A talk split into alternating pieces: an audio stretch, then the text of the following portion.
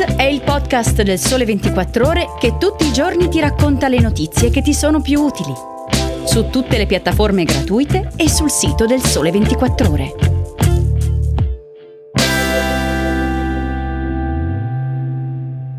Ciao e bentornati all'appuntamento con Start. Io sono Antonio Larizza e oggi vi parlerò di una delle criticità più note del mercato del lavoro italiano, ovvero lo scollamento tra domanda e offerta di lavoro ma anche del Covid con un aggiornamento sul rischio di nuove varianti in arrivo dalla Cina e di una classifica che riguarda le università italiane.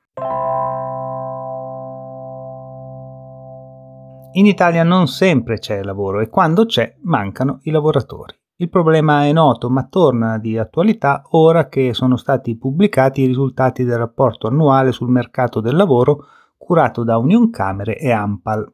Risultati che il collega Claudio Tucci ha anticipato sulle pagine del Sole 24 ore e che qui ripercorriamo in sintesi.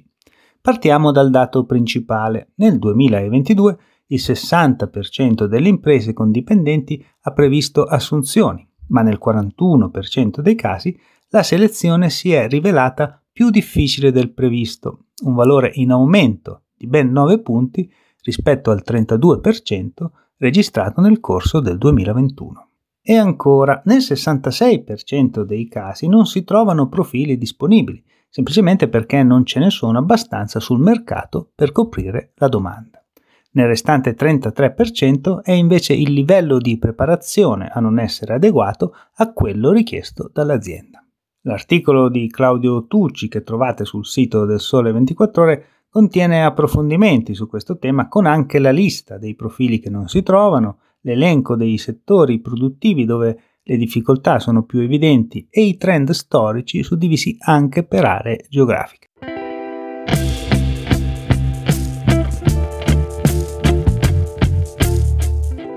Anche oggi dobbiamo parlare di Covid per seguire l'evoluzione della pandemia nel momento in cui la Cina registra fino a un milione di nuovi contagi ogni giorno.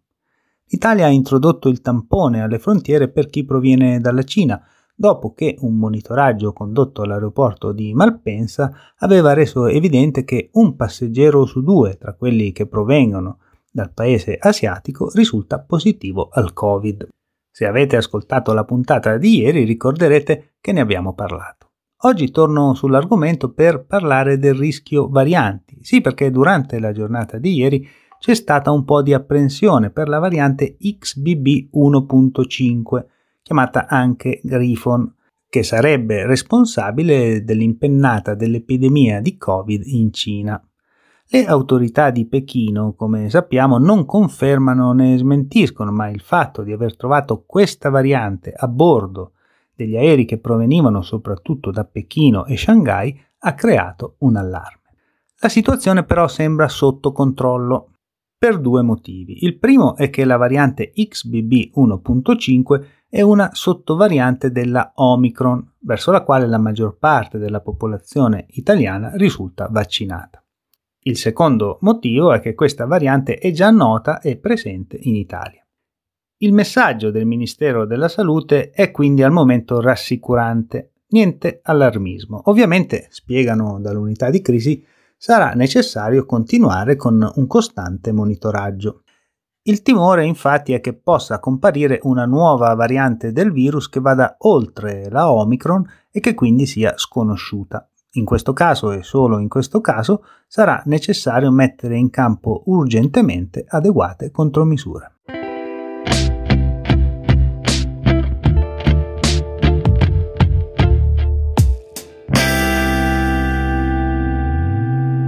Chiudiamo con una notizia legata al mondo dell'università. L'ANVUR, l'Agenzia Nazionale di Valutazione del Sistema Universitario e della Ricerca, ha pubblicato la classifica degli Atenei italiani per numero di dipartimenti di eccellenza. Ebbene, al primo posto si è posizionata l'Università Statale di Milano.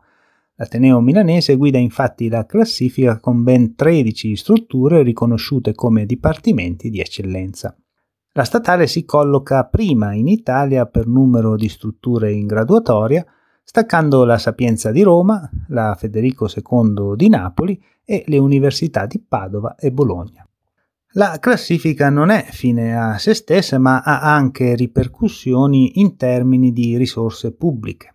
La graduatoria infatti serve per assegnare il fondo annuale per i dipartimenti eccellenti, che ha una dote di 271 milioni di euro a livello nazionale e premia appunto i migliori 180 dipartimenti universitari italiani.